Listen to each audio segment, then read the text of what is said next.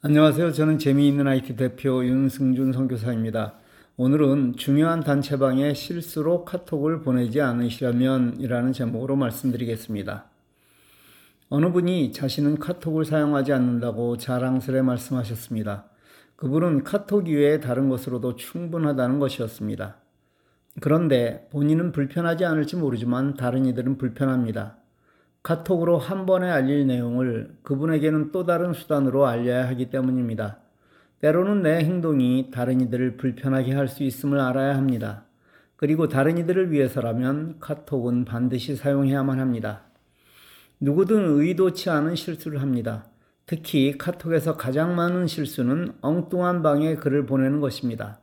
많은 인원이 참여한 방에 다른 곳에 보낼 극히 개인적인 내용을 보내면 정말 난감합니다. 물론 5분 이내라면 그 내용을 삭제할 수 있지만 대부분 이런 글은 5분이 지나서 알게 됩니다. 실제 이런 실수로 돌이킬 수 없는 관계가 되기도 합니다. 단체방에는 내가 수십만 하는 단체방이 있습니다. 예를 들어 많은 인원이 참여하고 있는 교회의 알림방 같은 경우입니다. 이런 방의 성격은 대화가 아니라 일방적인 알림이고 거기에 답을 달지 않는 것을 원칙으로 합니다. 만일 여기에 답을 달면 그 방에 참여한 모든 일을 불편하게 하기 때문입니다. 그럼 이런 방에 내가 글을 올리는 것을 막을 방법이 있을까요? 물론 있습니다. 해당 단체방에 들어갑니다. 오른쪽 위에 3선을 누릅니다. 오른쪽 아래 설정 톱니바퀴로 들어갑니다. 아래로 내려가서 현재 채팅방 입력창 잠금 스위치를 켜면 됩니다. 현재 채팅방 입력창 잠금입니다. 이렇게 하고 설정에서 빠져나오면 내가 글을 입력하려는 창에 노란색 자물쇠가 채워진 것을 보게 될 것입니다.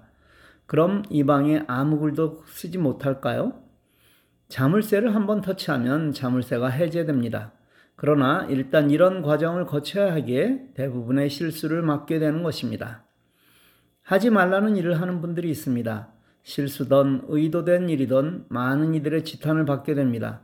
별것 아닌 일로 나도 타인도 불편한 일은 원천적으로 차단해야 합니다. 특히 주의가 필요한 단체방에는 이런 방법을 꼭 사용하시길 권합니다. 오늘도 멋진 하루 되시길 바랍니다. 감사합니다.